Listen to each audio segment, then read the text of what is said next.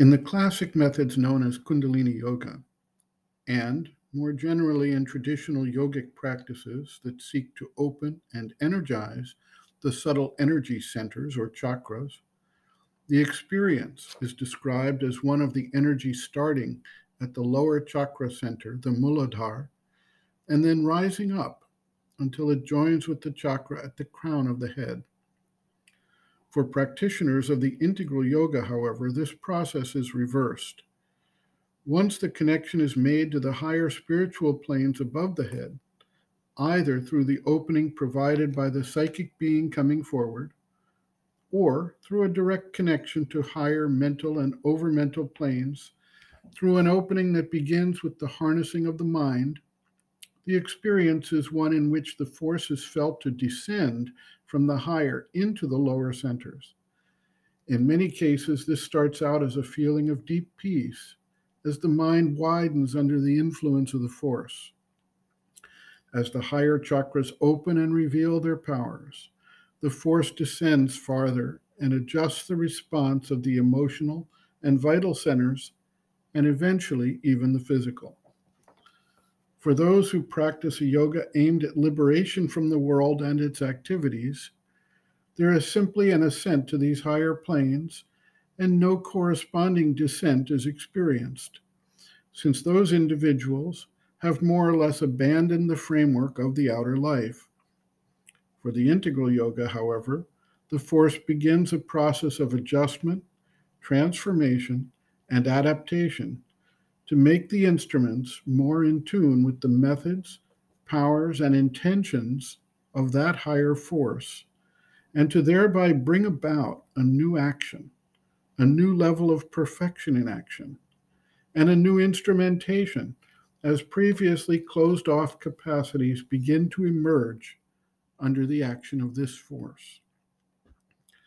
The advantage of this method is that the higher force works to maintain both a balance and a level of insight and understanding that does not always come with the uprising of the Kundalini energy from below. This helps mitigate the chance of some turbid uprising of lower vital impulses without any check or obstacle placed in their way. Sri Aurobindo writes, quote, When the peace is established, this higher or divine force from above can descend and work in us. It descends usually first into the head and liberates the inner mind centers, then into the heart center, and liberates fully the psychic and emotional being, then into the navel and other vital centers and liberates the inner vital, and then into the muladhara and below and liberates the inner physical being. It works at the same time for perfection as well as liberation.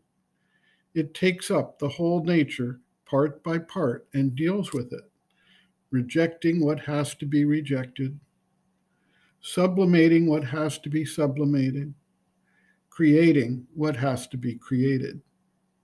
It integrates, harmonizes, establishes a new rhythm in the nature. It can bring down to a higher and yet higher force and range of the higher nature until, if that be the aim of the sadhana, it becomes possible to bring down the supramental force and existence all this is prepared, assisted, farthered by the work of the psychic being in the heart center. The more it is open, in front, active, the quicker, safer, easier the working of the force can be.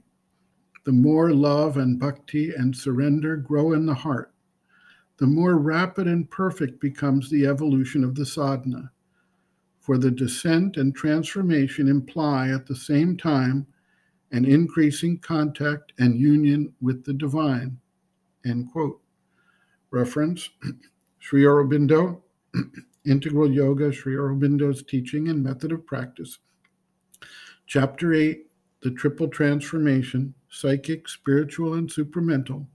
The Spiritual Transformation, pages 209 to 229.